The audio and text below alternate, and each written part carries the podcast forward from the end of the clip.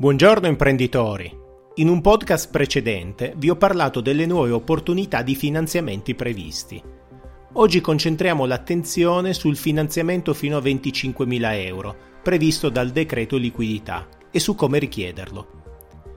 Professionisti, imprenditori individuali e piccole e medie imprese possono accedere ad un finanziamento pari al 25% dei ricavi, con tetto massimo di euro 25.000.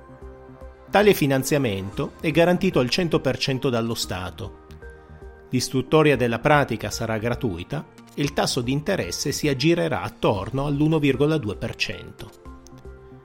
Per i primi due anni si pagheranno solo interessi.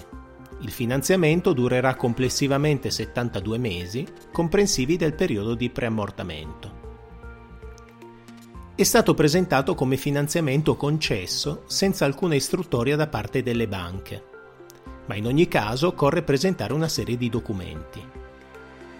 Come avviene la richiesta alla banca di tale finanziamento? La richiesta alla banca avviene attraverso apposito modulo, allegato 4 bis, da presentare via mail. Quale altra documentazione occorre allegare?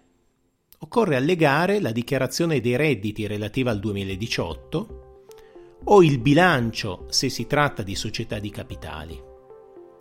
Le banche richiedono anche un bilancio provvisorio 2019. Nel caso in cui l'impresa sia nata invece dopo il 1 gennaio 2019, occorre presentare altra documentazione idonea, per esempio la dichiarazione annuale IVA relativa all'anno 2019, oltre a un bilancio provvisorio del 2019.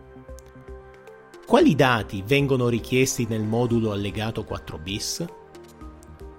Al punto 12 occorre inserire il codice classificazione ATECO, ovvero il codice attività, dato reperibile dalla dichiarazione dei redditi. Al punto 13 occorre inserire la motivazione per la quale viene richiesto il finanziamento, per esempio ripristino della liquidità aziendale, pagamento di fornitori, di dipendenti, eccetera. Al punto 15 occorre inserire il riferimento all'anno 2018 perché è l'ultimo anno in cui è stata inviata la dichiarazione dei redditi e i ricavi relativi allo stesso anno 2018.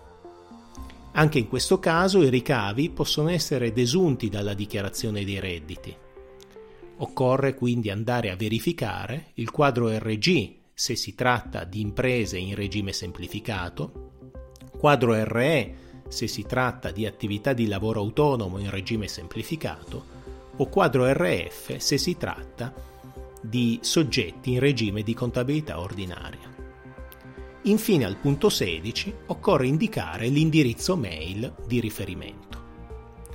Nella scheda 2 del modello Occorre inoltre indicare se si tratta di impresa autonoma, associata o collegata con altre imprese.